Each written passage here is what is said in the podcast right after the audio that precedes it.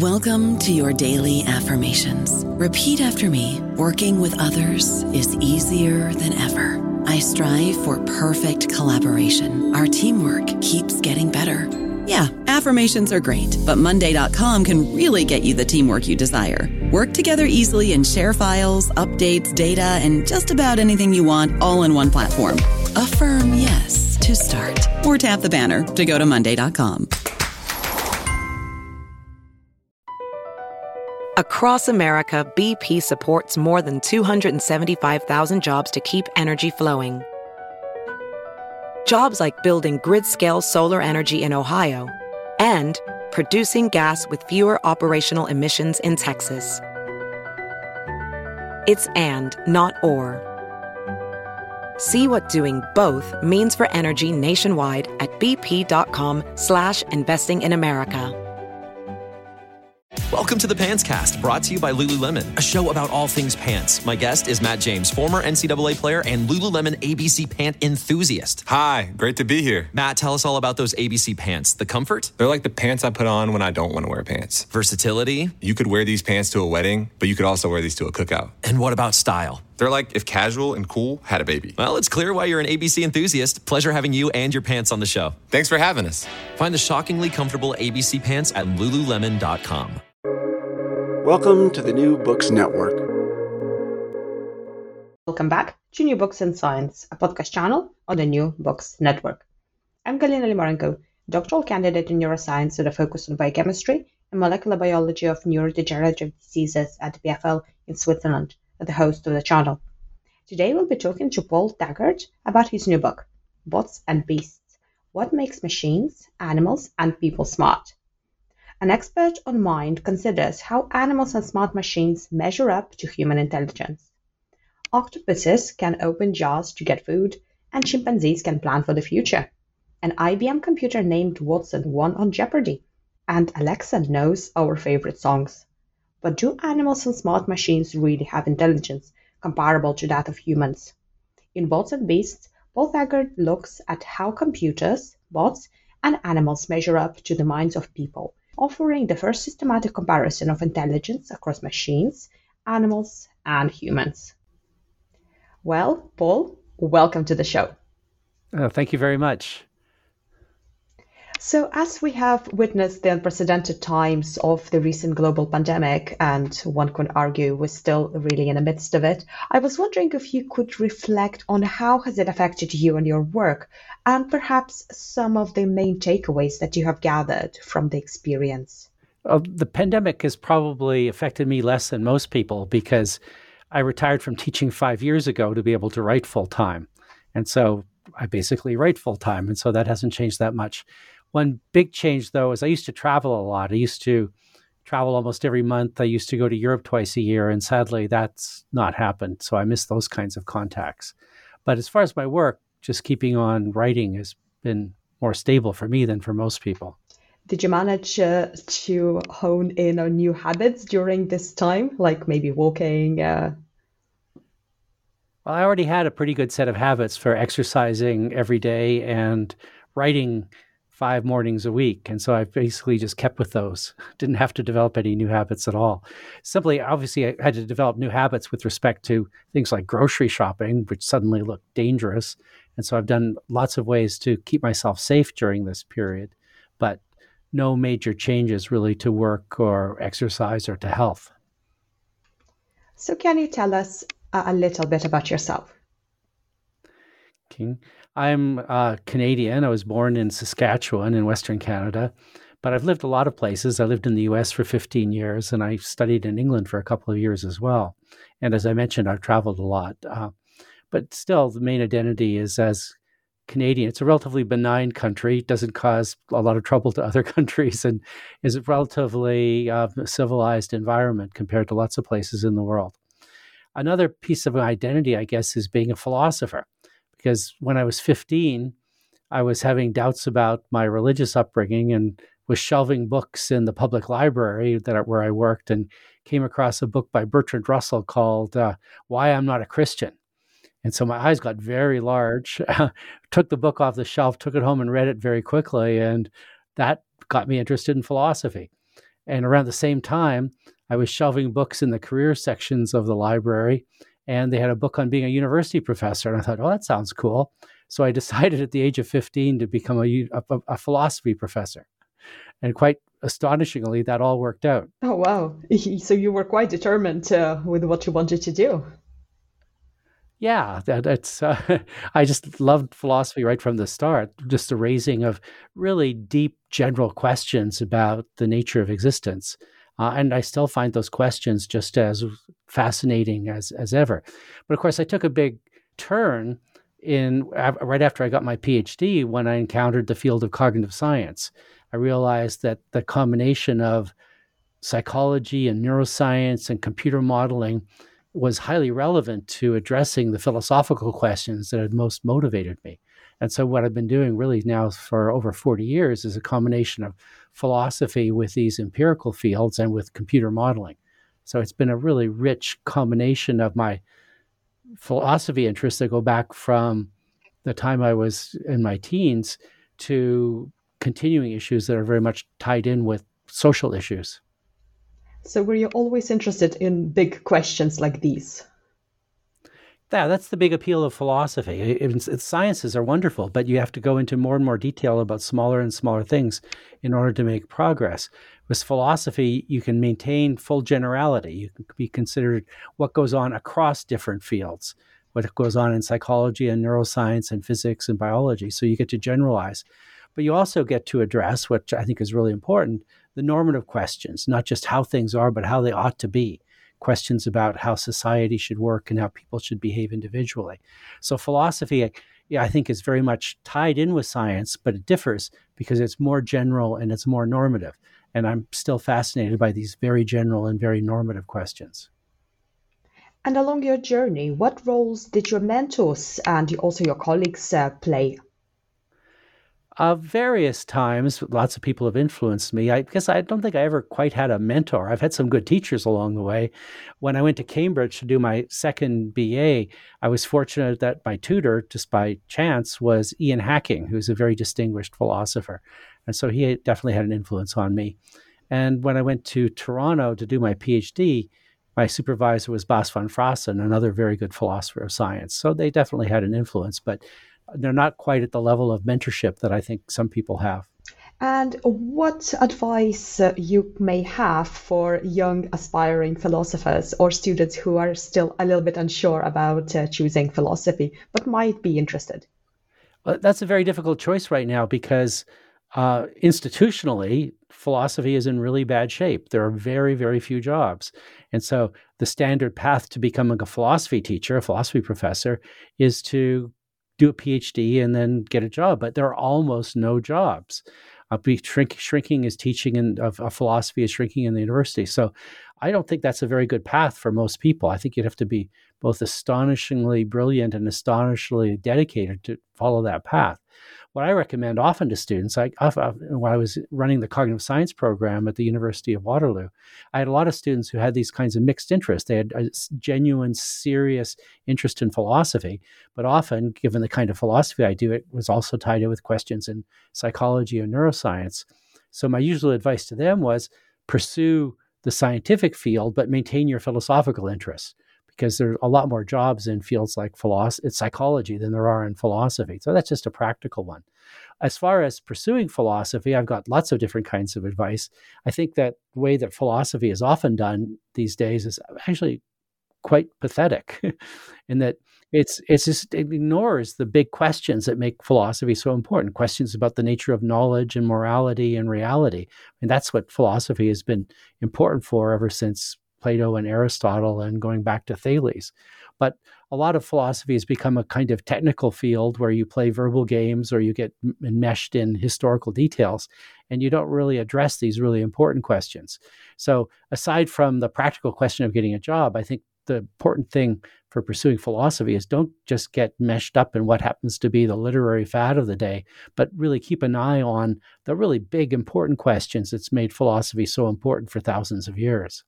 So, in your latest book, uh, Bots and Beasts, you tackle one of the biggest uh, big questions in uh, philosophy, really, the intelligence. So, can you tell us how did you come to writing it? It grew out of course that I taught at the University of Waterloo, starting about 10 years ago. For the grad for the cognitive science program, we wanted to add a new course that combined the study of humans and the study of machines because ever since cognitive science got started in the 50s, artificial intelligence has been a big part of it. And so the question is, well, how uh, that now that machines are becoming more intelligent, how does that relate to the intelligence of humans? But I also, because I had a student who was doing a master's thesis on intelligence in animals, I wanted to bring animals into the picture as well. Uh, so I started this course on intelligence in humans, machines, and animals. It, and it was really fun to teach. I got quite an interesting mix of students.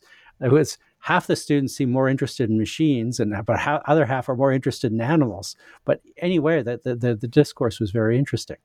Um, so a few years ago, I decided to turn the thoughts for that course into a book. And actually, it went way beyond the course that I'd been teaching way back then. And so it was really because of that course where I was starting to develop at least some of the initial ideas about comparing humans and machines and animals that I went on to write the book that became Bots and Beasts. Okay, so let's delve into the science part a little bit. So, can you define what is intelligence? No, I can't, but no, neither can anyone else. Uh, so there are various in, uh, definitions that have been offered, but they don't agree with each other. Uh, there's one recent book there contained about 10 different definitions, and they were all different. And the few that have been adopted are usually kind of vague. It's something about problem solving and learning and other things. But this is not surprising because the quest for definition is based on a misunderstanding of concepts. Uh, my colleagues and I at Waterloo developed a theory of concepts, much more tied in with the way that concepts have been studied in psychology, that say you don't want to have definitions in terms of necessary and sufficient conditions for what features something has, must have to be uh, to fall under the concept. Instead, there are three aspects that you can do. You can look at exemplars, which are standard examples of intelligence. And that's really easy to do because we've got good examples of intelligence. We've got uh, great scientists like Einstein or Marie Curie. We've got people who have been outstanding in the arts like uh, Jane Austen. We've got lots of uh, good examples. So that's one start that's better than giving a definition. The second start is to look for features that aren't necessary in sufficient conditions, but nevertheless are distinctive or are characteristic of intelligent people. And that's fairly easy to do too. We can look for things like the ability to solve problems, the ability to learn, the ability to make decisions. Um, so you've got a bunch of those that are important. And finally, the third thing that a concept does for us, especially an important concept like intelligence, is provide explanations. So the concept of intelligence is very useful for explaining why people can do lots of impressive things like uh, build technology or even just get to the next part of the environment. Um, so we've got explanations that operate there.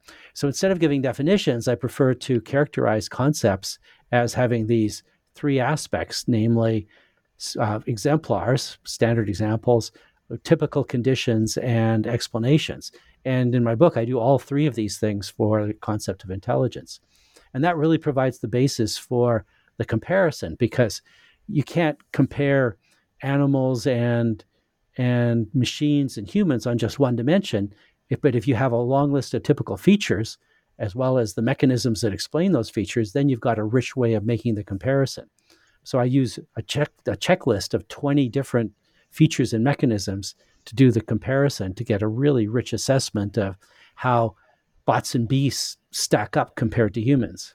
Okay, so you explained uh, the reason why it is important to have maybe like a baseline for uh, uh, comparing intelligence across different systems. So, can you tell us what kind of characteristics you present in your book?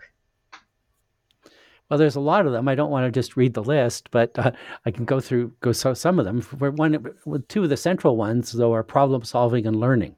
So the question is, what problems can people solve and how can they learn to solve a lot better? And there, it's really a huge array. I mean, people are really astonishing intelligence. They've just looked how people have managed to travel all over the world. Uh, they've managed to settle all sorts of different environments, dealing with all the different conditions that operate there. And more recently, only in the past 10,000 years, the problem solving capacity of human has increased dramatically because of the adoption of agriculture, the adoption of more complex societies, introduction of of written language and mathematics, and then all the tools that eventually turned into science and technology. So the ability of humans to solve problems and to learn to do that better is just amazing.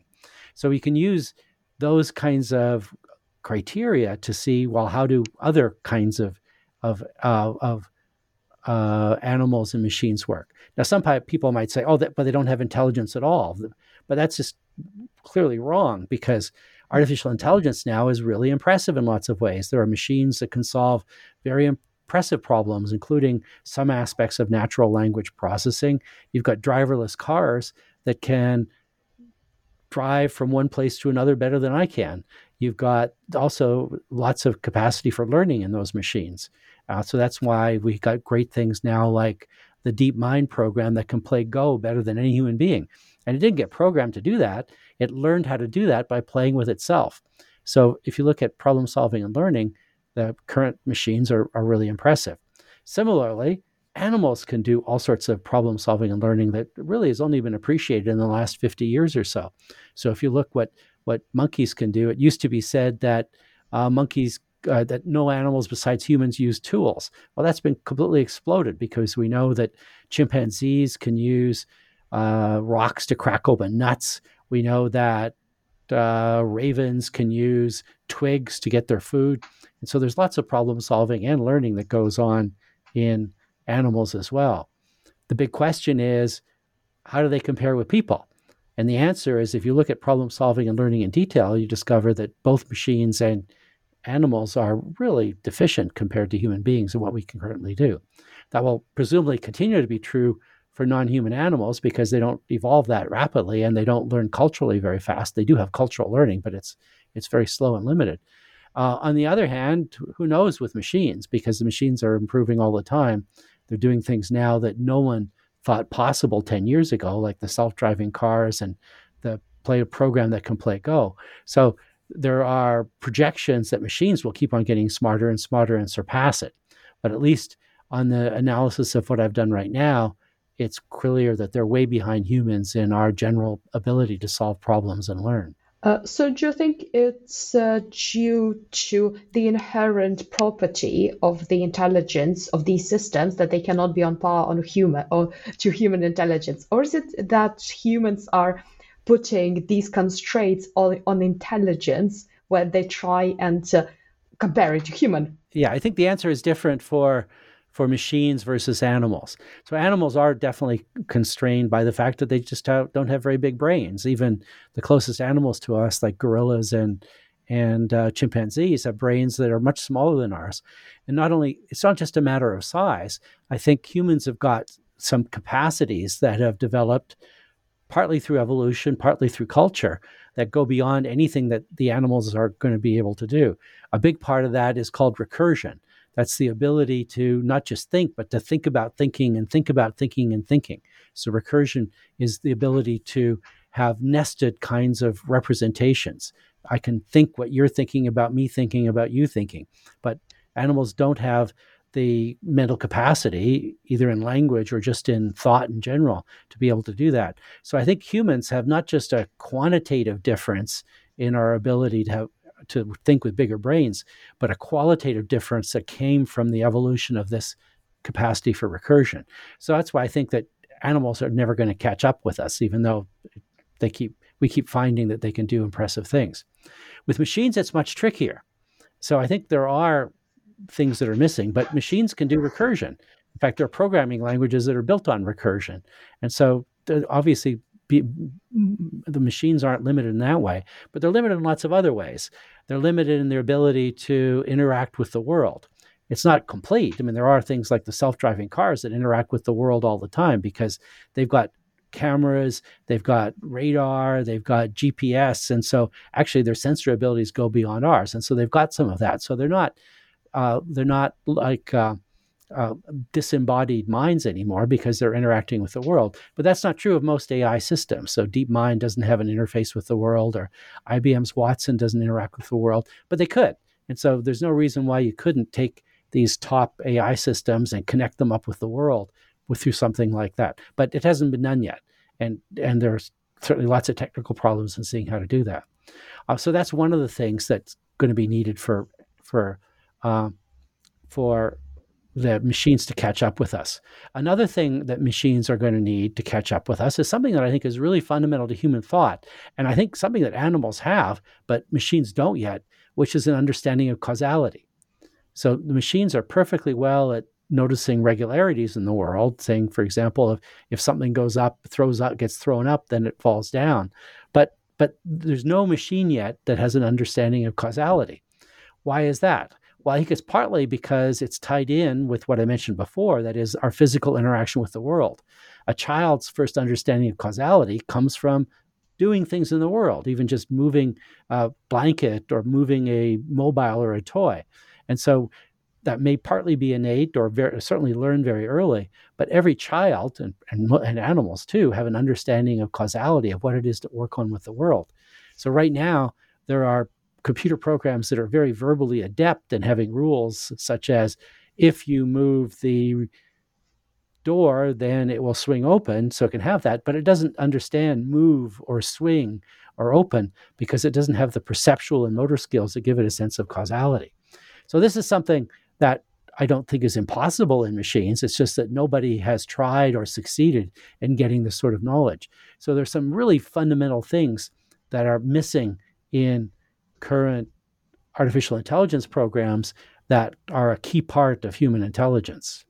This is really, really interesting, this machine part. Um, so, do you think that also lacking this sense of stake um, it's also contributing to it. So, for example, a machine doesn't really know that if uh, it's going to lose half of its brain, that it's going not, not not going to survive. And animals and uh, other biological uh, um, uh, sort of creatures, they do understand it. So, can we equip them with this uh, sense of stake? Well, somebody once joked that the problem with computers is they just don't give a damn, and and the joke is right because I mean part of human intelligence is is giving a damn. That is having goals, having stakes, as you put it. So we have things we want to accomplish, and part of that motivation just comes out from being a living organism. We need to get food, we need to get water, uh, we need to interact with other people because humans are inherently social, and so we have all these strong motivations. Machines, on the other hand, in current state, can be given motivations, but they're but they're very abstract. And so you can set a computer, for example, to solve a problem like doing well at Go or interpreting a text, but it doesn't have the motivation that comes from having a body and wanting to stay alive.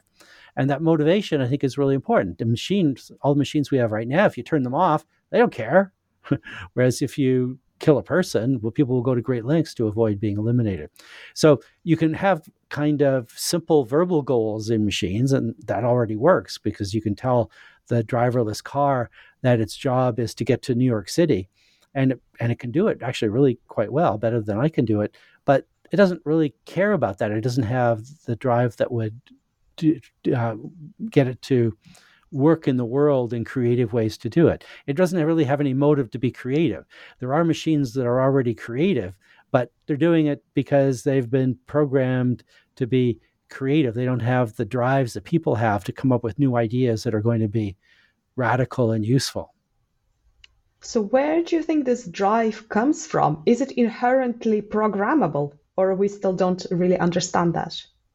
Well, where does it come from in humans? I think it's because of the our hu- human nature, which gives us basic needs. So the biological needs are obvious. We need air, we need water, we need food, uh, we need shelter in a cold winter, we need health care. So those are the basic biological needs.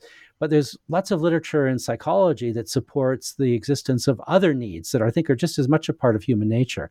The three that I found most plausible looking at the psychological literature are autonomy, wanting to be free from control by, by others in the environment. Uh, the second one is relatedness. At the same time as we want to be autonomous, we want to be connected with other people.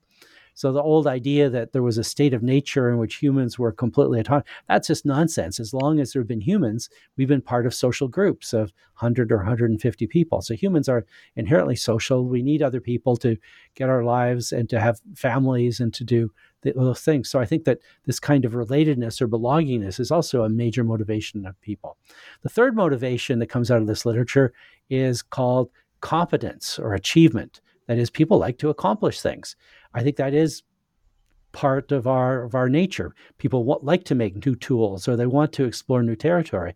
That's how people manage to uh, leave Africa and spread everywhere in the world from Australia to the Arctic. And so we've got this need for competence or achievement that drives us as well. So I think these psychological needs, the need to be free and the need to interact with other people and the need to achieve are a major part of what keeps people solving new and more challenging problems. Now, you don't find that in computers because they don't have any of these biological, psychological needs. You can program a computer to say, your goal is to go down the hall and plug yourself into an electric and recharge your batteries. But it doesn't care about that. It doesn't really have a need or a drive to do that. So I don't think the current technology allows us to do that. You'd have to find a different way to motivate a computer so that it would have the same kinds of strong needs and drives that are natural to human beings. Yeah, this is really uh, fascinating because when you drill down uh, uh, to it, it's uh, really maybe trying to find out what are the basis for motivations of humans themselves, maybe looking at the deficiency of these, for example, and then maybe we can uh, sort of extrapolate from there. Well, that would be one way to do it. And so you can ask, what would it take to make computers as creative and as driven as as people? But the ethical question, which also motivates a lot of the last chapters of bots and beasts do we want to do this? So i think it's a really good question um, to raise just how much smarter do we want computers to get? Some people think that oh they're already so smart that it's only a small amount of time before they'll catch up to us. I don't think that's true because the strong differences that i've identified between human intelligence and machine intelligence suggest that no, it's going to be quite a long time, which is good because it gives us time to think through these questions. So I'm not sure I want machines to have these kinds of drives and needs because I want I, what I care about most of all, of course, is the well being of human beings. I mean, not just Canadians or not just by family, but people all over the world. We're all the same, they're all the same species. And I don't want us to be caught up to by machines because that may not be in our interest. Machines, for example, may just find us annoying. They, we would be in the way. This is a long way off because, as I said, they don't have uh, these kinds of drives yet. But if they had developed it, say in 100 years, uh, humans might simply be an annoyance. And so they could get rid of us at that point if they're, because they'd be powerful enough to do this. So the ethical question I addressed in the last two chapters of the book is how should we handicap machines to keep them from getting where we are. And so, quite frankly, I don't want machines to become conscious. I don't want them to have emotions. I don't want them to have drives. I don't want them to have needs because there's absolutely no guarantee to think that if they had their own needs, they would be in the service of human needs. So, I want ethics to work in the service of humans, not in the service of these uh, machines who we can't control in the long run. Absolutely. And these are the questions that you need to ask quite early on as well, isn't it? Not after you develop these uh, systems. Uh, absolutely. As, as many people in the field of AI have recognized over the last 10 years, we need to address these questions right now. They're already very live issues, such as uh, uh, robot weapons. There are now weapons like um, drones that can operate almost autonomously? Do we really want to have bombs and machine guns out in the world making their own decisions about who they're going to kill? I don't think so because I don't think any current machines are capable of operating with the kind of ethical reasoning that comes naturally to human beings. Why is it natural to human beings? Well, it's because we care about each other. It's not just that we can reason logically you can already do that in machines to a certain extent. But a big part of ethics, I think, is not just abstract principles of the sort that philosophers have proposed. I think it's a matter of caring, it's a matter of emotion, as philosophers like David Hume and some, uh, and more recently, feminist philosophers have argued. So I think emotions and caring are a huge part of the development of ethics.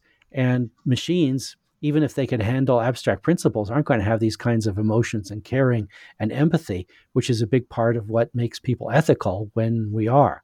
So there's a big problem there of figuring out how autonomous machines, like the increasingly popular robot weapons, can be. I don't think they should be autonomous there at all. These decisions should be made by human beings who've got the capacity for ethical reasoning that's based on actually caring for other people. I don't know about you, but I'm very busy and I don't have a lot of time to cook. That's why I subscribe to Factor. Eating better is easy with Factor's delicious, ready to eat meals. Every fresh, never frozen meal is chef crafted, dietitian approved, and ready to go in just two minutes. You'll have over 35 different options to choose from every week, including Calorie Smart, Protein Plus, and Keto. These are two minute meals. Factor meals are ready to eat and heat, so there's no prepping, cooking, or cleanup needed.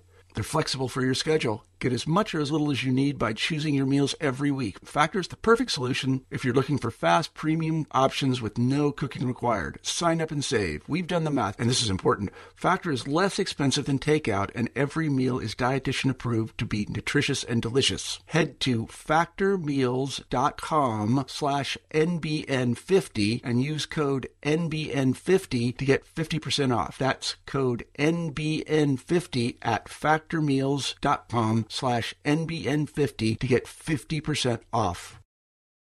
eBay Motors is here for the ride. With over 122 million parts for your number one ride or die, you can make sure your ride stays running smoothly. Brake kits, LED headlights, bumpers, whatever your baby needs, eBay Motors has it. And with eBay Guaranteed Fit, it's guaranteed to fit your ride the first time, every time.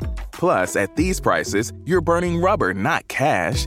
Keep your ride or die alive at ebaymotors.com. Eligible items only, exclusions apply. Across America, BP supports more than 275,000 jobs to keep energy flowing. Jobs like building grid scale solar energy in Ohio and producing gas with fewer operational emissions in Texas. It's and, not or. See what doing both means for energy nationwide at bp.com slash investing in America. So, um, along your journey, can you describe a few examples of perhaps animal inte- intelligence that fascinate you the most and you think that can teach us quite a few things about it? I, I, didn't used to be much interested in animals. I've never had pets, and so I was never as fascinated by them as most people. But increasingly over the years, I've realized there's a lot more going on in animal minds than I realized. So my student uh, uh, did a, a, wonderful thesis on. Uh, um, Ashley Keefner did a wonderful thesis on thinking by birds and whether birds, how birds think about the minds of other birds. And so that was a really open it because I never I always thought that birds were kind of dumb. We use the expression in English "bird brained" to suggest that someone's not very smart. But uh, Ashley dug up all sorts of fascinating findings about just how smart animals like crows and ravens and uh, jays and parrots actually are. And so that was really an eye opener for me. The other big eye opener for me is that my uh, uh romantic partner Lorette has cats. And so that was really my first detailed exposure to pets because I never had any. And the cats have been really educational in themselves. So, uh, one of the chapters, one of the sections in the book is whether cats and dogs can be jealous. Uh, and I got the idea for this because uh, Lorette had had her cat, uh, uh, Jana, for a long time, a couple of years, when she got another cat named Pixie. And Pixie was, uh, is very, very aggressive and likes a lot of attention. Uh, is more laid back, but when Lorette would pay attention to Jana, Pixie would come up and shoo Jana away. Uh, so Pixie seemed to be trying to get Lorette's attention and take it away from Jana. And so the question that occurred immediately to me was, wow, Pixie looks like she's being jealous. Is it possible for a cat to have a, as, as sufficient, a complicated an emotion as being as being as being jealous. Well, there's a prior question which is can animals have emotions at all?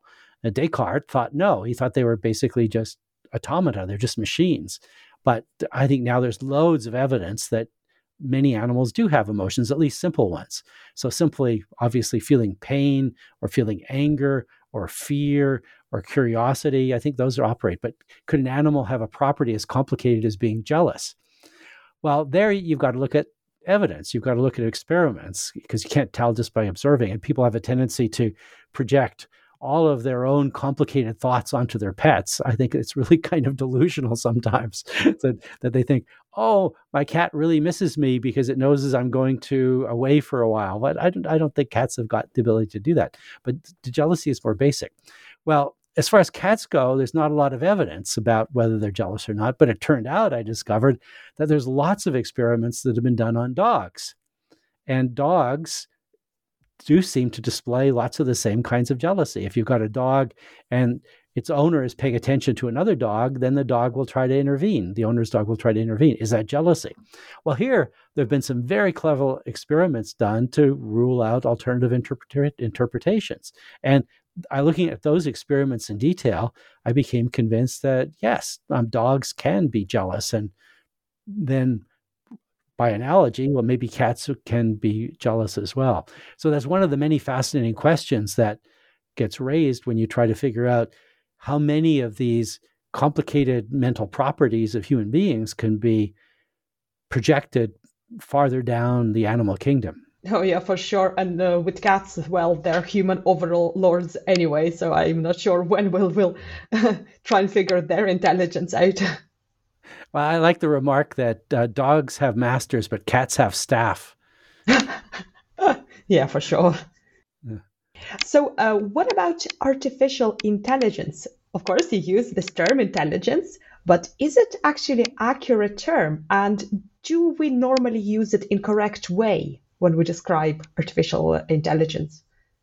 Well, language is flexible and and and and it changes over time, and we expand uh, usage depending on what the evidence says. And so I think the current evidence says provides us lots of reason for saying that machines and non-human animals are intelligent because they can do a lot of the things that fall under that heading in human beings like perceiving the world and making decisions and solving problems and learning about it and so all of these things apply there uh, or almost all of them a big question uh, that's open is whether we can extend ideas about consciousness to machines and to animals.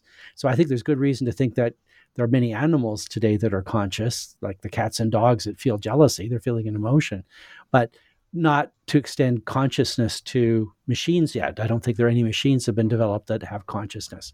But still, lots of intelligence doesn't involve consciousness. In fact, a lot of the things we do most effectively, what we do when we're not conscious of it.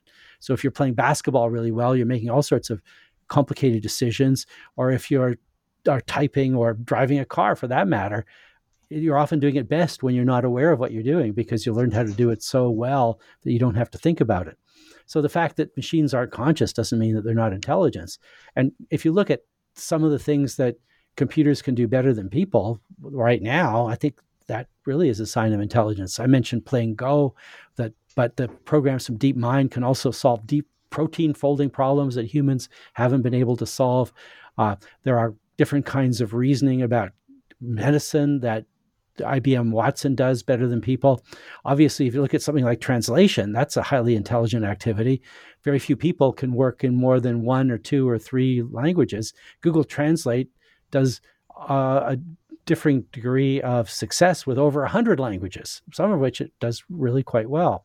And so I don't think there's any question at all whether intelligence now applies to human beings. We have to expand the meaning of that in the same way that uh, uh, humans once were were slow to think about well human males were once slow to think about whether women could be intelligent which was ridiculous but the evidence requires that kind of extension so the same thing applies to machines and non-human animals today. Uh, do you think our ability to find human-like intelligence in animal in animals is constrained by the methods we use?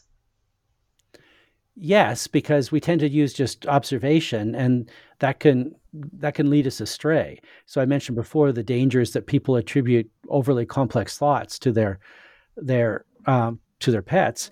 But this is where you really need to have controlled experiments where you can rule out alternative uh, interpretations. So some people have said, oh, animals don't have emotions, they're simply engaging in rewards. Uh, they just care about reward behavior, kind of behaviors to count. But I, I, I, I took that as a serious argument. Then you can do experiments and observations that suggest No, there's more going on than just seeking reward. So you need to do really careful experiments to tease out these different hypotheses. But once you do that, then you can make the attributions. On the other hand, you want to really steer away from over attributions that often occur. One of the sections in my book disagrees with recent claims that bacteria are conscious, that consciousness goes all the way down to the level of single cell organisms.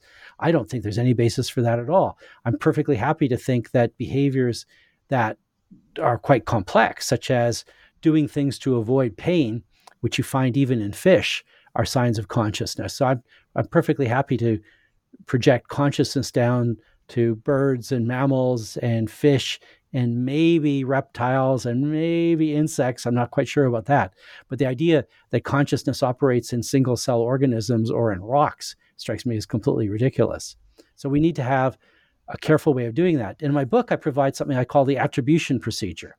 That is, it's a it's a step by step procedure to accumulate evidence, evaluate different hypotheses, and on the basis of that, decide whether we should attribute an aspect of mind, like intelligence or consciousness, to other entities like machines and animals.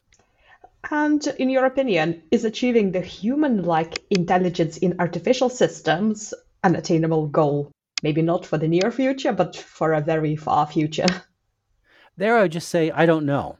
Uh, because it, it's really it's not I don't think it's a conceptual question. There are philosophers who've given a priori arguments that machines could never be intelligent. I don't think any of those arguments are any good.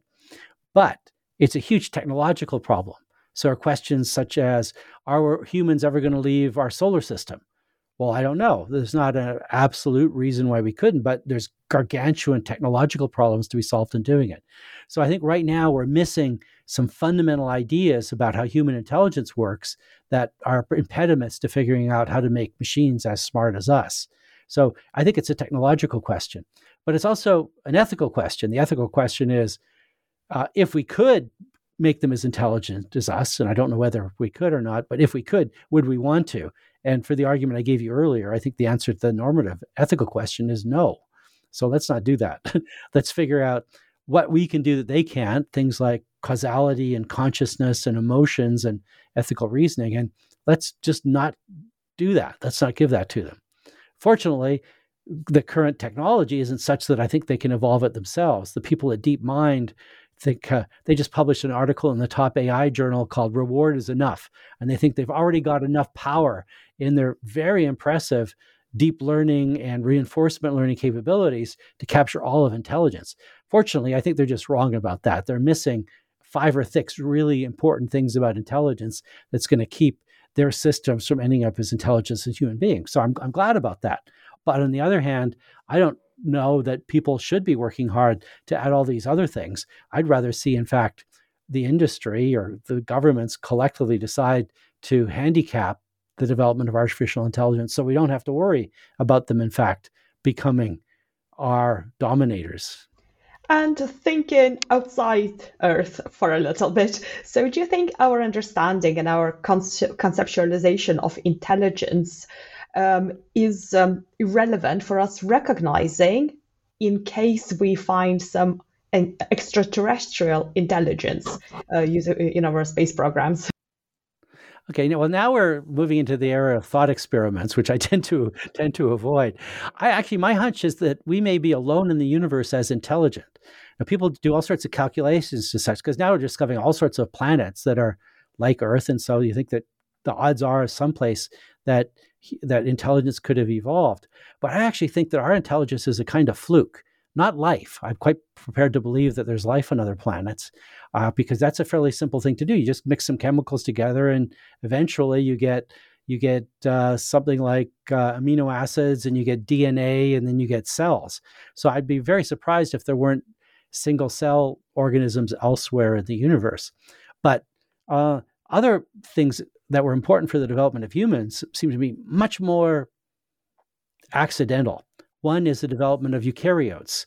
Eukaryotes are more complicated kinds of animals where that, that where you end up with multiple cells, and that started when one bacteria somehow incorporated another bacterium, and you ended up with the cells within cells, and that made the energy production much more efficient. And so that seems to have happened in human evolution only once, as far as I can tell from the biological evidence. So I think that may have been just a big fluke.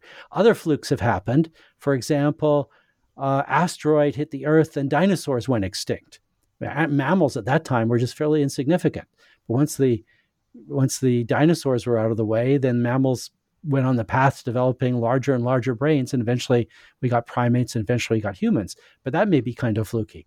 Another thing that's not understand right now that may have been fluky is something happened in the human brain around 50 to 100,000 years ago.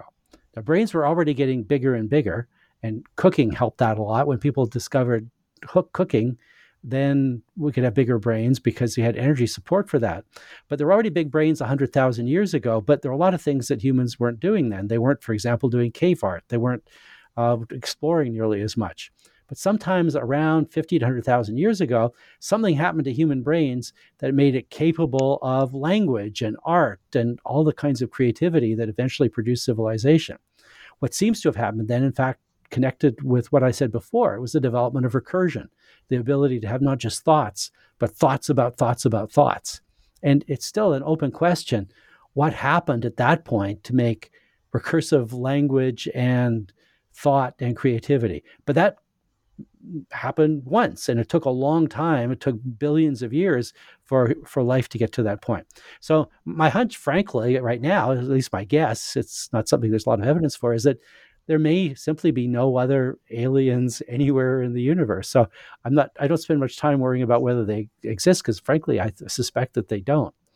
If on the other hand some entity showed up and it was able to do the things that impress us in human intelligence, like solve problems and learn and interact with this environment and make complex decisions and report having emotional consciousness, well, then I'd be convinced that it was intelligence. So I think my attribution procedure applies perfectly well to aliens. It's just that I'm not expecting to encounter any.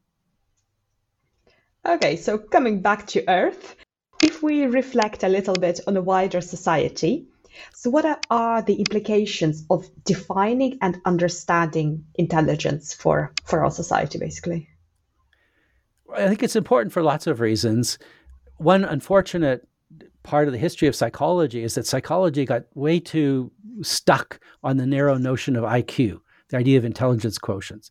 And so it's really unfortunate. There's still psychologists who will repeat what was been said in the 20s that intelligence is what IQ measures. I think that's just crazy because there's lots of aspects of intelligence that go beyond IQ. And psychologists like uh, Robert Sternberg have pointed this out and Howard Gardner. And so intelligence partly involves social matters. A big part of intelligence is understanding how to get on with other people. That is understanding their emotions, understanding your emotions. So emotional intelligence, social intelligence is really important. That's not, not just the, the simple kinds of, of verbal mathematic ability that makes people good at IQ tests. Another thing that's really important aspect of intelligence is kinesthetic abilities what makes you, for example, good at sports or, or good at uh, working in the environment. So I think that's also a big part of intelligence. So we need a, a broader understanding of intelligence. When you do that, then I think it has social implications. Uh, it's one, a really sad part of the history of IQ is it's often been used for racist purpose. It's been used to argue that people of particular races or ethnic backgrounds are inherently inferior, and that's used to justify inequalities because the implicit argument it's not usually said out loud but it's it's it's there in the background that oh the reason why there's inequality in the world between different races or different parts of the world is is the fact uh, to put it crudely white people are smarter uh, but it was never based on any good evidence. It's usually based on this narrow notion of intelligence and on narrow measures of intelligence. So I think one of the social advantages is of, of a broader notion of intelligence is it completely undercuts all these uh, racist arguments that have been used to justify inequality. And what uh, sort of immediate or near future steps um, us uh, individuals, uh, governments, or researchers can take um, so we treat the intelligence systems, whether it's animals or artificial intelligence, within our ethical and moral values? Well, I think there's a bunch of things can be done, but it's different between for machines versus animals. So the question is about animals: is are we ethically obliged to them, given that they aren't? To, but I, I think some people want to say, oh, they're they're ethically equal to us because they can feel pain. They think that just having having that that is enough for moral standing. I don't think that's right because that's evidence for some moral standing, but it doesn't make them equal to us. There's degrees of suffering that people are capable of because we can not only feel pain, we can think about feeling pain and we can think about thinking about feeling pain. So we can suffer a lot more. So I don't think animals are equal to us morally, but I think they're morally relevant. I think it's wrong to cause pain um, to animals. And so that has big consequences for things like uh, e- eating meat, which I haven't done since well, for a long time. Uh, so th- there's definitely ethical consequences there. With respect to machines, it's different because right now there are no machines toward which we have ethical obligations because they don't have emotions, they don't have consciousness, they don't have the simplest kinds of, of suffering. Uh, so, but there, there's the question more the long term one, which is do we want to have machines around that can suffer? I think the answer is well, no. Let's make sure that doesn't happen. So the ethical question is let's make sure that there isn't the development of machines toward which we might have ethical obligations. And what kind of discoveries about yourself or society along your journey to writing your book, Bots and Beasts, surprised you the most? Oh, a lot of things surprised me. Uh, when I started it, I think I was more inclined to see uh, machines as being closer to humans than they are. But once I came up with my list of 12 features and eight mechanisms, and I, I, give a report card to indicate how close they are, I realized just how far off human level AI is.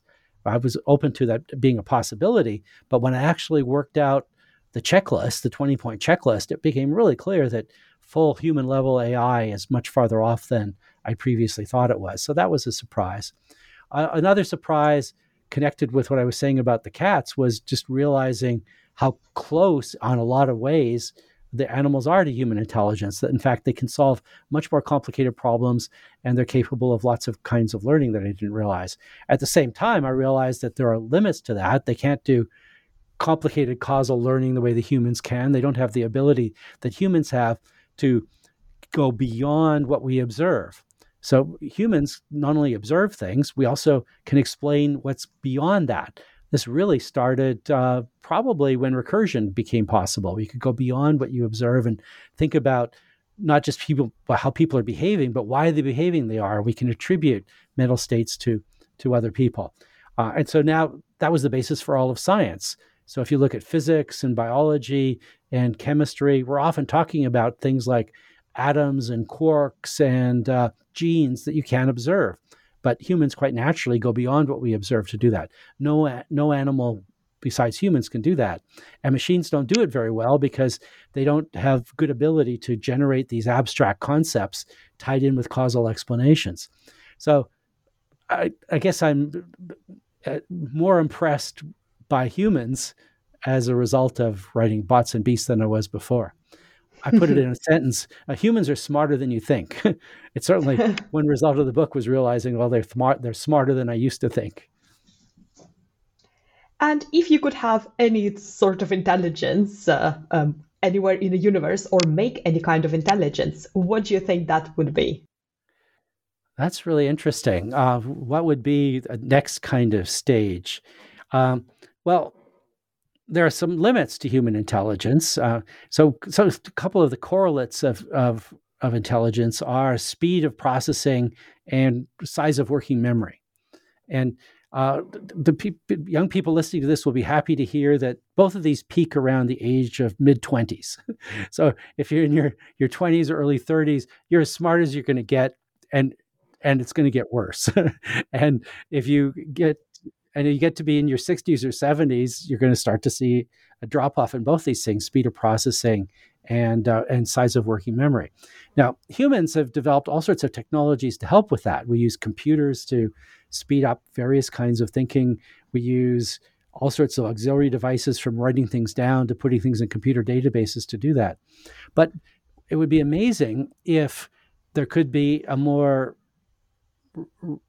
rich interface between human brains and these kind of computational tools so that our speed of processing and our working memory capacity could work not just in the awkward way it does right now by having to interact with computers in the awkward way that we do, but but through much better interfaces. There are already lots of ways in which people are exploring how brains can control computers and, and vice versa. So wouldn't it be amazing if for people in general, and especially for older people where working memory and speed of processing are declining, you could have these auxiliary ways in that your thinking could be enhanced through using what are often the faster speed of processing and the faster memory capacity of computers. At that point, you'd have something that has the advantages of humans, such as our ability to use our bodies and our emotions and interact with the world. And if you can combine that with some of the technologies that are already available, both in computers and in human computer actions, then you would really have a hybrid system with a level of intelligence that hadn't been possible before. Now, that make it might possible to deal with some of the horrible problems that humans are now facing. Problems like pandemics and climate change and and evil leaders in, in political organizations. So there are problems right now that are really stretching the limits of human intelligence. I mean, there's lots of smart people working on problems like the pandemic and the and the uh, and climate change, but they're really hard. Climate, the pandemic, sorry, the, the pandemic, I think is going to be resolved in a, in a year or two. But the climate change problem is just going to get worse and worse for the next few decades. And it's good that really smart people are thinking about that, but it would be really useful if we could augment human intelligence not by machines by themselves, because I don't think that's going to be possible within the time that we're talking about, the next 50 years, but by interacting with human brains and increasing our speed of processing and our, sh- our working memory capacity to deal with problems that right now seem to be too much for humans to be able to handle.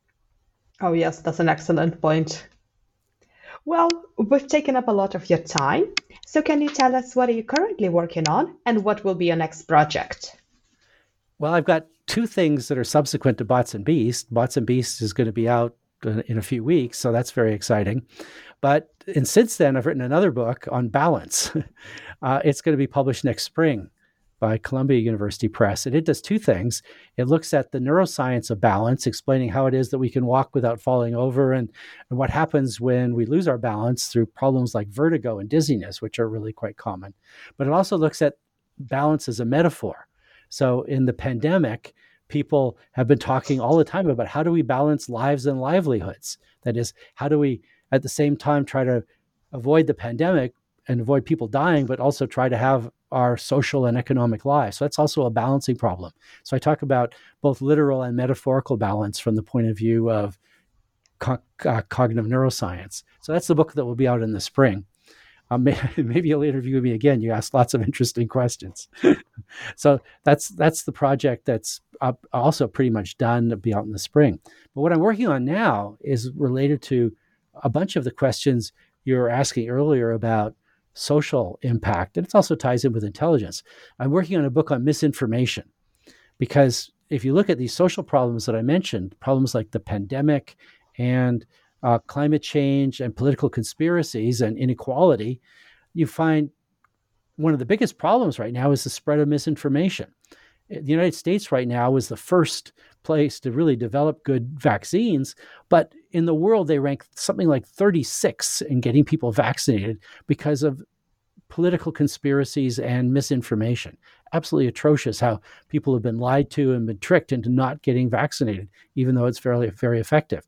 And misinformation has also been a big problem with climate change. So scientists have not been able to convince politicians to act in the way that's absolutely necessary because there have been oil companies and other politicians who've been misinforming the populace about the drastic steps that need to be taken to deal with climate change.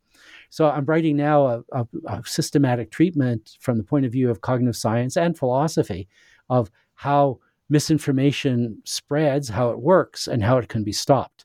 So that's the project that will keep me busy for the next year or two. Oh, these sound super exciting. I hope you come back and uh, talk to us about uh, about them once they're published. That would be wonderful. It's been great talking with you. So, where can our listeners find more information about your work and your current book, which is Bots and Beasts? The easiest way is to go to my website, which is easy to see. It's just paulthagard.com. And so that's got information about Bots and Beasts and uh, and um, and it will have mention of the new books as they come along. but it's also got links to lots of the other articles that I've written, as well as to my uh, my blog. If for readers who want a kind of lighter view of the kinds of work I do, I do a blog for Psychology Today, which has had more than 100 posts. And so it tends to put in fairly popular form a lot of the ideas that I've been developing that were relevant to intelligence, relevant to balance, and increasingly relevant to misin- misinformation. But the easy way to find that is just in the link through paulthagard.com. Well, thank you so much for joining me today and in this discussion without filling me with existential dread about artificial intelligence. Good. I think that one you don't have to worry about for a few decades, but I think you probably should have dread about problems like climate change or octopuses. No, octopuses aren't a threat to us. They're just just, just kind of funny looking. Now, and we don't have to worry about the other animals or machines. What we have to worry about is what humans are doing to our world right now.